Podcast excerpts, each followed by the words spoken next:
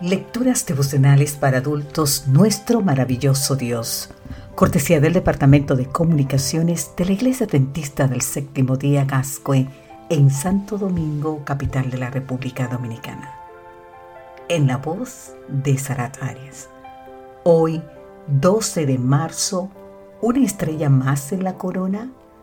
El libro de San Mateo, capítulo 9, versículo 36 nos dice, al ver las multitudes, Jesús tuvo compasión de ellas, porque estaban desamparadas y dispersas como ovejas que no tienen pastor.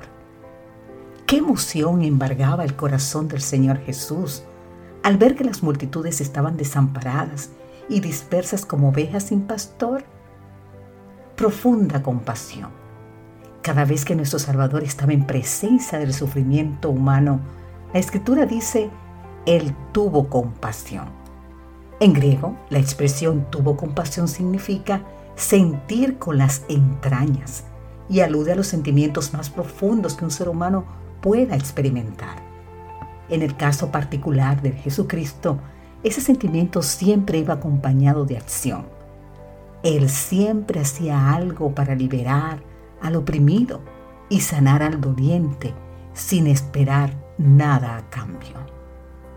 ¿Cómo respondemos tú y yo, querido amigo, querida amiga, en la presencia del dolor? ¿Y cuál es la motivación que nos impulsa, por ejemplo, al dar una donación o un estudio bíblico? ¿Es el amor a las almas o es el interés por la corona? El siguiente relato que narra el profesor Helmut Tillich resulta muy iluminador al respecto se titula Life Can Begin Again. Escribe Tilkett que en una ocasión fue testigo del interés especial que una enfermera mostraba por los pacientes que atendía. Él mismo había estado enfermo y había podido comprobar de primera mano lo mucho que ella se esmeraba por cada enfermo. Durante 20 años ella había realizado esa labor fielmente entonces el profesor Helmut decidió preguntarle por qué lo hacía y de dónde sacaba las fuerzas para realizarla, a pesar del sacrificio que su trabajo exigía. Ella le contestó, pues verá usted, señor. Con una expresión radiante, cada noche que trabajo le añade otra estrella a mi corona celestial y ya tengo 7175. ¡Wow!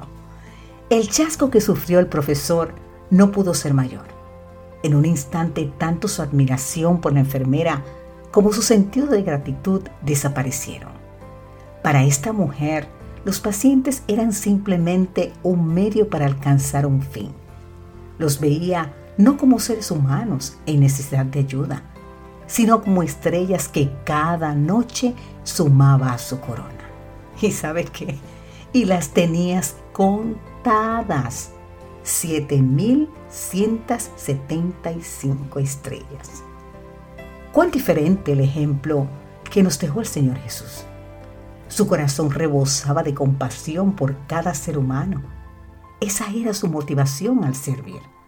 Esa fue también la razón por la que dejó el cielo y por la que murió clavado a una cruz.